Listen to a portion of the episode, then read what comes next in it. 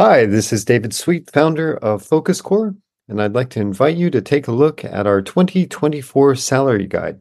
It's a great resource for hiring APAC professionals wanting to know about the salaries for executive positions within Japan, as well as finding out information of what's important to attract the best talent in Japan. The salary guide is found on our website under About Salary Guide 2024. I hope you find this information useful for you and your company. Now, on to our podcast.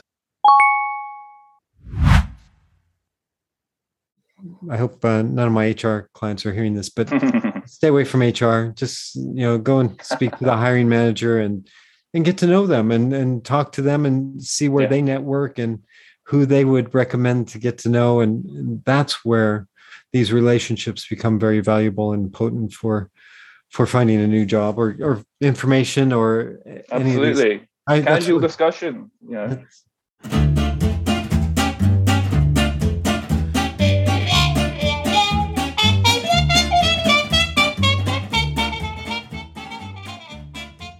So I'm pleased to welcome today Sam Barker to the Focus Core podcast. Hello, Sam. Hi, David. How's it going? It is fantastic. Thank you for joining us in your morning time, my afternoon. Yeah, no problem at all. So, um, if you would, please talk a, a, bit of your background, your history that's brought you up to your current work, and then we'll kind of dive into uh, your thoughts about Japan and such. Sure, of course. So, I studied history at university. Um, I did a master's at King's College London in modern history. I really enjoyed it, but after I'd done my master's, I kind of thought um, I'd kind of come to the end of my of my short academic career and thought I want to do something different. I really want to sort of get out there, challenge myself. Um, I was always very interested in Japan, um, and I had a couple of friends that were out there teaching in Japan. So I thought, you know, I, I, let's go to Japan for a year. I know I've heard about the jet stuff. I've heard about the ALTs. So let's go over there. So I went over to teach Japan for a year. Um, I really, really enjoyed it. I thought it was a great experience. I did kind of what I was aiming to do, challenged myself, got myself um, in a totally new position. You know, one day you're at the Senate House in London studying with your head in a book. The other day you're in a elementary school in somewhere in Tokyo dancing around with a load of five year olds. So, you know, that's what I wanted. And that was a really great experience. Um, and so after that, I came back to the UK. I thought, okay, I really enjoyed that. Um, I wasn't ready to commit fully to staying in Japan for the for the long term. I thought I, I kind of want to I want to go back and I want to kind of get a career started first at least. So I went back to the UK, uh, moved to Cambridge, and uh, worked in a software firm uh, in the marketing department actually. So um, doing things like Google AdWords, LinkedIn advertising, email marketing, writing copy, writing guides. Um, doing a little bit of sales funnel work, doing a little bit of events, public speaking, lots of different um, experiences, which is great because that's exactly what I was looking for. And now I'm looking to take that kind of the, the knowledge I have, the, the, knowledge I have of marketing um, that I've been able to build up over the last couple of years, and the interest I have in Japan, the kind of um, the, the, the the affection and the kind of passion I have towards the country. I always find it a very um, something about it always I always really enjoyed. I like the mundane elements of life in Japan, walking down the street. You know, just the, the, the small things always really captured my imagination. And whenever I went back there, I, I always thought you you've I was able to go on holiday there. You know, a couple of times since I came back, I always thought I really want to. You've got to integrate this somehow into your your wider knowledge base. And now I think I'm at the point where I can. So um, I've been writing a little bit about business in Japan, conducting some interviews, which I'm sure we'll talk about a little bit more um, later. And I'm looking to really explore that even more. I'm really looking to push myself as a writer. Um, I'm looking to connect people with the reality of working in Japan, um, maybe communicate to people who know nothing about that, and, and perhaps educate people that know something about that, maybe people who've been living in Japan looking for a different perspective. Lots of different potentials out there, but mm. that's what's led me to here today, um, speaking to you as a kind of as a, as a a writing writer perspective. Because you had uh, wrote, written a, a, recent article, "Landing Your Business in Japan: An Expert Guide to Success," and um, it was very succinct um, and straightforward. And I, I hope that everyone that needs to manage people in Japan or is coming to Japan to work reads it. Um, and it thank you so fairly, much. I really appreciate that. And it, it was fairly, you know, straightforward, just focusing around language, mindset, and diversity. If I am remembering the article right. No, that's that's it. And um, it, so let's let's kind of pick some of those elements. Sure, um, absolutely. Let's let's maybe let's start with. Uh, I mean, the easy one to start with is the language one, right? Because it's just so different, right? Absolutely. So, so the kind of genesis of the of the article was a mixture of, um, uh, obviously, this is something a topic I wanted to write about, but also a topic that you know I haven't run a business in Japan. Mm-hmm. What should I do? Let's reach out to people. So I was able to reach out to um, quite a, a number of pretty impressive professionals who really knew their stuff about working in Japan. And like I said, they came back, compiled all the interviews, put my own spin on it, and this is what we came to. So language is something that probably the most straightforward of the three. Um, if you want to work in Japan successfully, you need strong language skills. Anyone who's been in Japan, it's a pretty monolingual society. Obviously, as an English teacher, you kind of see that firsthand. Um, I was able to teach a lot of people who were pretty good at English. There was a kind of I was teaching in schools, but I was also teaching uh, business classes in the evening. Mm-hmm. Um, and this is kind of where this language element really comes to the fore. Um, it's not just about being able to say the words in Japanese or to put things through Google Translate and it make grammatical sense. It's about communication. This is something that came up a lot in these interviews I was doing with professionals in Japan. Um, sometimes you will need to change the entire way you are working in terms of UX design, in terms of presentations, in terms of formatting. It, language is not just a static thing from one country to another. So, what you really need to be able to do is find someone who has the genuine language ability, the kind of um, the uh, sort of um, roiling um, dynamic language ability to really take something in one language and fully translate the essence of it into Japanese. A little bit abstract, but that's what we kind of work with, particularly yourself as a, mm. you have a sales background. I know, David, how important that is to um, transmit the emotion and the meaning of something, not just binary Google translate things from one to the other. Um, and that's and look, not everyone has these skills immediately. If you're a business, if you're an you know, entrepreneur, maybe you haven't spent 15 years studying Japanese. Find people who have. Um, is really the key thing. Um, if you don't have the skills yourself, you can find them, and you can find mm. professionals in Japan, um, maybe who are bilingual or, or, Japanese people who've gone to study abroad and learn English. Um, but having that dynamic understanding is really important, and it goes a long way. It's the building block. It's the first step, um, and that's something that I think makes a lot of sense. Um, there's not much you can really argue about that. You really do need to have those language skills at a top top level if you want to compete at a top level.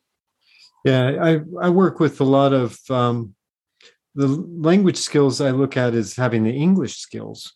On the flip sure. side of that, because if you want to be in top management in a foreign company in Japan, absolutely, and, and you're reporting into APAC, a lot yeah. of times I'll will have some leaders within a company in Japan who speak English, but they don't have the the gravitas or mm. the aggressiveness to speak or to argue um, like their western counterpart might want yeah. to and even that kind of um, creative debate that's not Absolutely. part of our language training in japan and but it's something that we're used to in europe and the u in in the americas especially and we're used to having that. Um, and that even goes beyond the language. I guess that goes into our next topic which is mindset um, yes. which is having that kind of a broader mindset than just the rigid uh, static way of doing things right exactly well it, they all link into each other of course so uh, if you hire someone or you find someone who has good language skills the understanding of mindset is what they are using to make sure that your sentences and structure uh, are produced properly. So the mindset is one that I think most people can grasp to some degree. That Japanese business culture works differently from uh, Western mm. business culture or you know other kind of Asian business culture.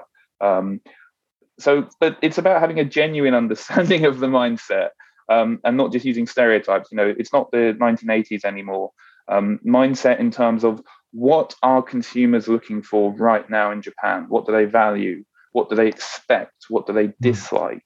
It's about making yourself um, uh, like you know a friend and someone that can be trusted, not someone who's coming in as a bad kind of disruptor who just makes people uncomfortable and feels weird.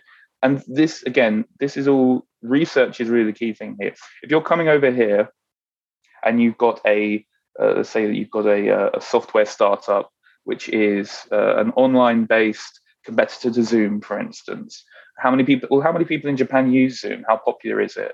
Um, do people do video calls a lot? I mean, there's some there's a lot of debate about you know working from home in Japan versus working from the office. You need to study these things and not just, mm. for instance, assume well all Japanese people work in offices because that's what they do because they're conservative.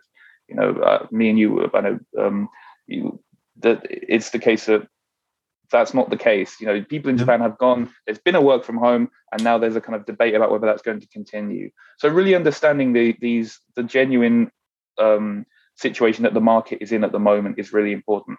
And this is another thing. If you don't know, talk to people, find out from people, do some research, maybe try and find some Japanese language media, because this is another key thing. Um, if you're relying on a bubble of just other people who are living in Japan speaking English, that's great. There's a lot of resources there, there's a lot of insight there. But you really need to drill down into what the reality is because at the end of the day, if you mm. don't do the research, people won't buy it because you'll alienate them and they'll think you're weird and confrontational. And no one likes that, no matter where they are in the world. Yeah, I've, i see that with uh, a lot of expats that come over and they've kind of they've watched Lost in Translation, so oh, they pretty I mean, much know what they know what's going on. Uh, they they kind of got the Shinjuku idea, and uh, so that's that's their their uh, start into Japan. But I think um, one of the hardest jobs that I see is bridging that gap between hmm. like home office or APAC and Japan, because there is that mindset that Absolutely. you might have uh, I work with a couple of like uh, luxury good companies that they, you know, they want sales up, you know, they and okay. it needs to be the chart needs to be going up to the right very quickly. Whereas in Japan, we say, oh, you can't do that; it's going to be a slow burn. Mm-hmm. Um, and how do you bridge that gap and make, meet somewhere in the middle? And I think that's the hardest job uh, within Japan is coming into this as an expat and leading a company or leading being a CFO and trying to explain that to APAC what those differences are in such a way that both parties understand where they're at. So that bridge is even a much more difficult mindset to grasp than one or the other in some ways. I, think that that's an excellent point because at the end of the day, um, the kind of KPIs are going to drive behavior.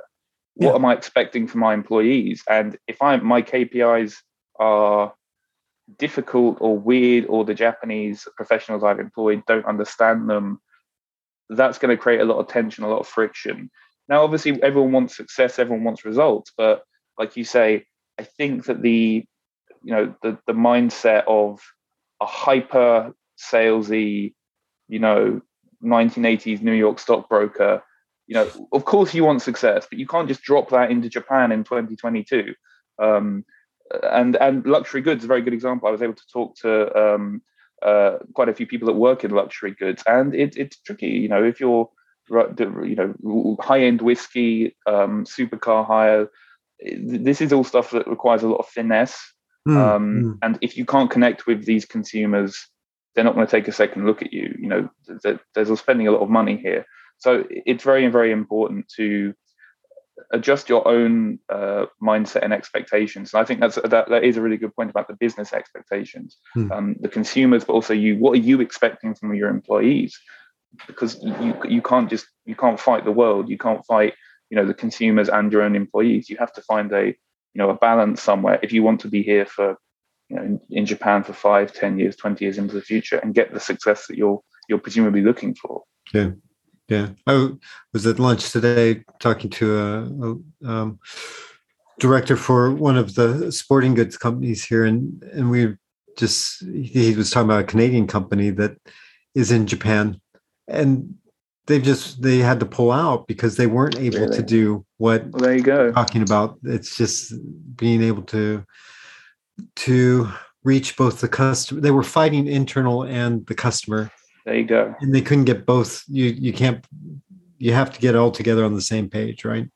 Yeah. Because again it, it costs a lot of money resources and time to try and move the business to japan. You know there's a lot oh, of yeah. poten- there's a lot of potential uh, you know boons that can come from it but if you don't get the fundamentals correct, it's just a waste of everyone's time and a waste of your money. So, you know, get it, get, you know, do do a little bit of research, commission some kind of um, presentation, some kind of project, maybe some kind of outside consulting or something, just to give mm. you a realistic picture. Because that realistic picture is what you're going to be confronted with, whether you like it or not. Um, you know, it, it, and and and to be fair, just to bring it back to a more simple level, as an English teacher, um, when you're moving over to Japan, you know, I was this is many years ago, I suppose, for me um, now at this point, but you can have a fantasy idea of what teaching in Japan is going to be like. The reality is going to be different. You know, it doesn't matter what what you're doing, and that's a much more, you know, a little bit more of a straightforward situation maybe than you know moving a multinational company. But uh, the reality is the same. You know, the, the place you're coming into is what it is, whether you accept it or not. And what what happens is, you know, the people that thrive and move on, you know, they're English teaching and now they're moving on, they're going in Japanese companies, is they accept that and adjust to it. And the people that don't are the people that end up going home mm. after a couple of months upset and angry at Japan because it wasn't everything they ever dreamed of. Yeah. Let's let's move on to um, in your research. You also did an extensive uh, bit of writing around diversity, mm. um, and it's uh, it's a when we say diversity in Japan, it's a different kind of can of worms than it is mm. in other places in the world. So talk yeah. on that. Uh, this is so this is this is the tricky part. This is I think what um, when you've got the kind of the, the language and the mindset and you're okay, I'm coming in Japan, this tempers. This is about tempering your assumptions and your expectations that you've done that research on. So you know, it you might say, hey, this is really unfair. How can you possibly say that? But this is the difficulty of when you have millions of humans. So um, the diversity, it's the idea of once you've established how the majority of the patterns kind of work in your market in Japan, understand that that's not always the case. Japanese consumers don't always want X. They don't always want Y. Mm. Even if you know Y is different from your home country's expectations of A, B, and C, you still need to be alert to these things, and you still need to really understand that there's a lot of different people in Japan with different wants and needs. So a, a, good example of this that was something that was brought up in a lot of these interviews was um, the market of there is an element of um, foreign-born population of Japan. It's about I believe it's about two percent right now, so it's not it's not um, enormous, but it is growing, mm. and it probably will. And those kind of consumers are a market. You know, there's you know that's a lot of people in a country of you know how many people are in Japan, millions upon millions. Um, you need to be alert to that. Are you targeting them? Are you going to go after them? That's quite a lot of people. You could.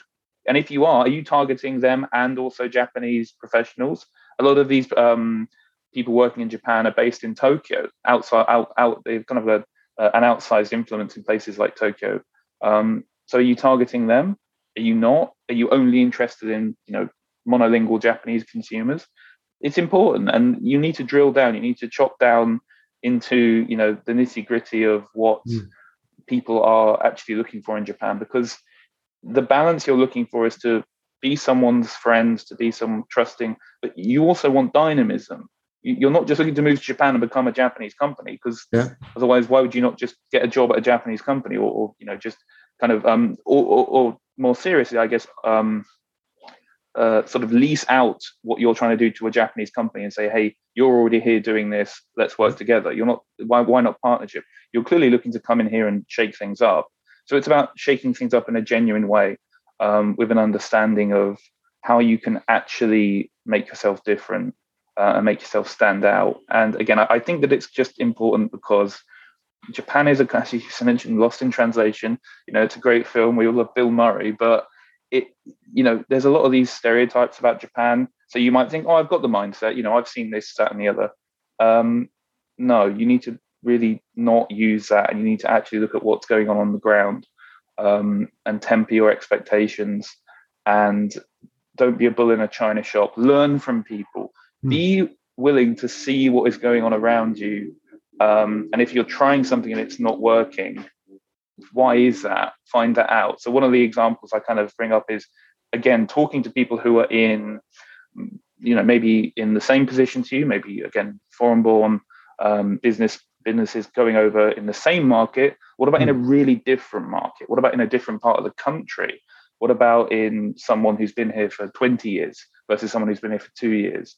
Again, it's about tempering. And I, I wouldn't blame people to say, well, I'm not sure what you're really talking about here. This sounds really complicated and confusing. Yeah. But at the end of the day, that is the differences of understanding that is the difference between someone who comes over and maybe makes a moderate success versus the people that thrive. Um, so really understanding that kind of um, the dynamism and diversity of Japanese society and Japanese um, perspective and wants and needs, I think is really important. Um, and that's something you you you you know you just really need to accept and adjust to, and it will take time, and it will take surrounding yourself with people that know what they're doing. Um, but once you've done that, that is when you'll really be sailing. You'll really be kind of on your way to genuine success once you've understood that. Mm. Yeah, I, th- I, think one of the points to highlight uh, from what taking away from what you're saying now is just to surround yourself with absolutely best people, right? That's always a, a key element moving into any market, let alone Japan or but having those trust uh, those gaining that trust of people around you that know what they're doing in a foreign market there's no shame in not understanding i mean part of the reason I, I, wanted to reach out to professionals who are you know working at quite high levels is that i wanted to i wanted to learn from them um, you know I don't know everything. I don't think there's any shame in admitting that. You know, not everyone knows everything about what they're doing, and mm. particularly in Japan, you can find people. I'd say like like yourself, David, that have been here. Have been there. I keep saying here because mentally I'm kind of imagining myself in Japan um, as we speak, but have been in Japan for a long, long time, and have really been through the, all the cycles of you know assumptions corrections assumptions corrections at all different levels of life mm-hmm. um, and it's just good to learn from people like that it's good to learn and understand um, yeah. even if their situation is very different to yours how they solve the problems in their life or in their business or whatever it might be that will probably help you. That will probably give you something to, to chew on and to work from. That's great. Let's let's drill down on that a little bit more. So if sure. um, individuals or and or companies are looking to set up in Japan from what you've your research and what you found what do you think um, people should be looking for? I think uh, so it's people that have a genuine I was actually talking to a friend about this the other day and he works he works for for for a, for a, the Japanese business MBA university actually and he was saying the problem is that there are a lot of um, you know, foreign-born people who come to Japan or fancy themselves as having great Japanese, and and that they just don't. They just don't. It's all book learning and it's test, you know, it's test ticking, and that's not the case. You need someone that can actually be thrown in a thrown in the deep end and understand it. And this is this is a tricky one. He was saying to me, it's a tricky one. How do you interview for someone with genuine language skills? You might need to get creative. You might need to um, you know figure out some kind of puzzle some kind of alternative tests and such to really figure out um, how can people actually hold a conversation can people hold like a a kind of a, a japanese style argument a japanese style disagreement um, very very different from in america in the west or the uk about the way we would disagree mm. with each other um, I, I, think that there's no way around it the interviewing process um, and really being able to find these kind of hybrid people that understand obviously the, the mindset of the country they come from, but obviously the Japanese mindset as well. I mean, look, maybe you want to ask about what kind of social life they have in Japan. You know, do they hang out with just other foreigners, other mm. uh, foreign-born population? Might be something to look at. Do they, you know, have a Japanese, uh, you know, people in their life that are, that are Japanese? Do they have friends that are Japanese? Do they go to clubs? Are they involved in their local community? Again, uh, you know, I'm not the expert in recruiting in Japan, but these ideas I think are very important, and they're they're, they're kind of what a lot of people will do in any job, really. Yeah. Um, you always want to drill down into what someone is like, and I don't think there's any look if if you're hiring someone for a really high context Japanese position where they're going to be involved at a very high level with a lot of very experienced Japanese professionals, and you know they've got their N1, they've got their certificate, but they they just haven't they haven't been in Japan. That's another one. Maybe they haven't been in Japan. That that's tricky. And there's oh, to be fair, there's no harm in training. Training is very important. I'm sure someone that's bright enough to get N1 can can kind of uh, learn on their feet really well. But this kind of thing is really important, and I, I and I feel like the um I do think it's a good idea to go from sort of point one, two, three. So hire if you hire for language, they'll probably have a bit of the mindset, and then you can probably train them in the diversity element. Sorry about that. You can probably train them in the diversity element and the kind of um, the the the exceptions that prove the rule yourself. Mm. I think hmm. the so I'd go language mindset. They'll probably have half the mindset anyway, and then training in fixing up the mindset and then also the diversity. Um, I think that you know if I if I was put into uh, the professional shoes, that that that that's certainly what I do. What about? I mean, a lot of the mindset as well, especially coming from the Japan side, is like, well, yeah, it doesn't matter you have N1 or we just need to hire mm. someone Japanese. It's got to be Japanese. So I think there's there's an interesting um, there's an interesting situation there, which is something I bumped into. So when I was working, and again, I, don't want to um, center myself too much in these discussions, but I do think this was really interesting. Um, so when I was working for, I worked as an ALT. Um, the company I was working with, they, they were mostly Japanese staff members, mostly Japanese staff members, and that all of them were pretty bilingual. They could all hold a conversation in English and Japanese, but there was a genuine difference between the people that had been abroad or studied abroad to those that hadn't.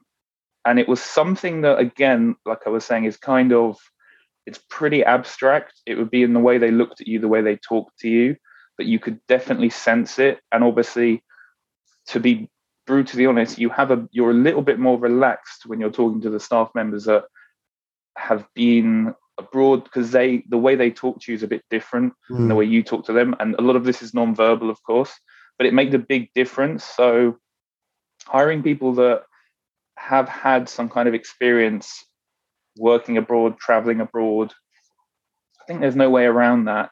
It just makes a big difference because about it's about that dynamic use of English, that dynamic use of English skills. And look again, you know, if I'm um, not an expert in recruiting, um, from from from the perspective of a of a Western business in Japan, I'm certainly not an expert from a Japanese uh, a business in Japan. So, like I say, I, I, I take everything with a grain of salt, but I'd absolutely uh, having that kind of genuine language ability and that relaxation element, that naturalness. Mm-hmm. Hi, how are you doing? Type thing. How was the lesson last week? How was the trip? This kind of thing, it makes a big difference. So, and again, I'm sure that could be something that could be trained. Why not run a kind of a boot camp, language boot camp in America, in the UK somewhere? Um, for your Japanese employees, immerse them into into the real the, the real genuine kind of dynamic uh, use of language and you know coming into the uh, the more complex elements from Japanese perspective, like you said earlier, how to have an argument, how to have a disagreement, because just sort of um, letting things be is not always the way yep. it, it, can work. Uh, it just can't work like that if you're dealing with you know Western business professionals. Sometimes you need to just say to people, look, this is the way it's going to be um, or look, I don't agree with you at all. I think you're on the complete wrong path. And I think that confidence is going to come from first-hand experience ultimately. What were some unexpected things that your research showed about uh, Japan for you? So I think that this um, this element about diversity, I think the main thing that I was kind of really interested in is when one of these um, professionals I was talking to did point out um, this element of like the kind of foreign-born population of Japan. It wasn't something I'd thought about going into uh, these interview series necessarily, but having come out of it, I think it's really interesting, and it's definitely something to think about a lot because these people connect as like connective tissue. There might they're probably the people that you're going to be hiring ultimately. Um, you know, nowadays it's a lot easier to live in Japan with not amazing Japanese. And the reason I bring that up is, for instance, if you're hiring a software developer, if you're hiring a back end hmm. person, if you're hiring a web developer, maybe they don't need to have perfect Japanese because you're going to have someone else whose job it is to make sure that the Japanese on your on your website is perfect. But mm. I think that's that's a real resource, and I think being at the places where the professionals are um, that you're looking for is really important. That obviously applies from Japanese, but also from this kind of the foreign-born population element. Um, so I thought that was really that was something that was really good um, that came out of that out of mm. those discussions. Um, obviously, because a lot of people I was interviewing were themselves foreign-born um, professionals working in Japan. I just thought that that was a really good point to point to raise. That's interesting, yeah, because I, I, one of the things with the just the shortage of talent, the talent pool, bilingual talent pool in Japan, and then there's such a, a shroud around diversity and not to not to branch out, and so to do that is is hmm. refreshing mm. always to to hear. I think. And I think what, what's also something that is underrated is, as I say, you know, there are Japanese startups. There, there, are, there are dynamic young Japanese companies who hire Japanese people that are really looking to get going. Yeah. Um, you know, you can find Japanese people that are interested in in kind of Western business and enthusiastic about Western business culture. It, it's all out there. You just need to go out and find it. Yep, that's great. So it, as we you know kind of start to wrap up, Oh, I like to end with an omiyage for mm-hmm. listeners.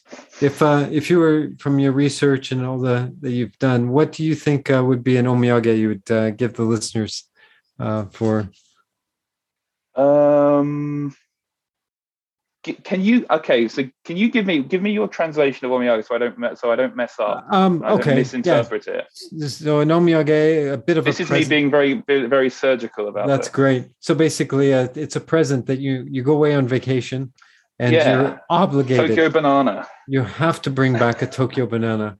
Um, okay. If you go to Hokkaido, you must bring your your your Kit Kat flavored uh, melon flavored Kit Kats yeah, so yeah, because when you said that, I thought he's talking about the the packs that you find at the Shinkansen station. That's exactly it. Yeah. what can I? So okay, so so what what's a what's a little gift that I could um? What would give listeners that little gift? Uh, so what I would say is um. I'll be really honest. I'll give you the little gift that I that I that really started a lot of this is um, there's some really great groups on places like LinkedIn mm. that really do have a lot of professionals there that are just like really know their stuff um, and are really excellent at what they're doing. And I think that really something basic like just getting a LinkedIn profile and like talking to these people, I think is really good. Social media is out there. Not everything has to be done through very official, serious channels you can find people that are like know what they're doing and are you know pretty eager to talk and learn. And that's something i think would be good. Look really basic pretty straightforward but you know these places are really good. And if you haven't explored them i'd say do. Because i found i i my, again a lot of this came out from me joining these groups and just sort of seeing what was going on. You know i'm sure there's facebook groups as well. Twitter is really good um, so that, that, that's what I'd say. I'd say if you're interested in these topics we've been discussing, look out to those areas um, and and just, just see what you can find there. Yeah, there's a lot to be said for the the casual conversations that can come from LinkedIn and Absolutely. using it. At, so so often, I mean, my world it's all about recruitment. So you, you hear mm-hmm. a lot of the noise that okay, I'm I'm people are sending me jobs or recruiters are mm. on it mm but there is a lot of other things going on there that I think is so important. I know I did a podcast where I tell job seekers, most job seekers don't tell anybody this, but most jobs aren't going to be found through recruiters. Um, but they could go on LinkedIn and start talking to hiring managers. Absolutely. No, I, I, I found my um, uh, LinkedIn is excellent for job searching. And again, it's really basic stuff, but I, again, on a personal level, I found it much more. It's also a lot better because it has a picture of you. It's a picture of you and a face and a kind of little bio. And even if you don't have a massive amount in your bio, if you're just starting out, you're looking for work, who knows what situation might be, uh, it's really good. And that's yeah. much better than just sending a, a, a just a, a, cover letter and a and a CV, it's certainly going to get you a lot more. It's just more personable. And this whole this topic we've had is about being personable, yeah. being present, being um, a friendly face, and that's what LinkedIn really enables you to do. Yeah, I just I, I think that's so much better. I had so many candidates say, "Oh, what have you done for your job search?" Well, I, I applied online or I applied through mm. LinkedIn, and I I hope uh, none of my HR clients are hearing this, but stay away from HR. Just you know, go and speak to the hiring manager and and get to know them and and talk to them and see where yeah. they network and who they would recommend to get to know, and, that's where these relationships become very valuable and potent for for finding a new job or, or information or absolutely. I, casual discussion yeah. that's, that's our whole discussion has been based on on our our linkedin uh, meeting yeah no no no absolutely it's uh, it works. So well thank you so much sam. I appreciate you taking time out of your day to to share with us your your insights about uh, your research about japan and um, keep going. I loved uh, i loved your articles and uh, and you have you have uh, places where people can find you on the yeah, you, where's the best place to follow you? So you can find my website. It's farside virtual f-a-r-s-i-d-e v-i-r-t-u-a-l uh, we'll farside virtual all, all word.net yeah absolutely thank you so much uh, i'm on twitter um, which uh, you probably have a link to add uh, on uh, LinkedIn. LinkedIn might be the best. Feel free to just have a chat, add me on LinkedIn. Um, you can read some of my past articles on my website. Um, Twitter a bit more casual, obviously, but probably LinkedIn is the best place. You know, that's where I'm, I'm, looking to really network with people to find opportunities for writing and such. So please feel free to reach out to me on there anytime. And we should have talked about music and Steve Jobs from what I saw. yes, yes, no, no, yeah. Well, um, downloading no, uh, music. That was. Uh, that was...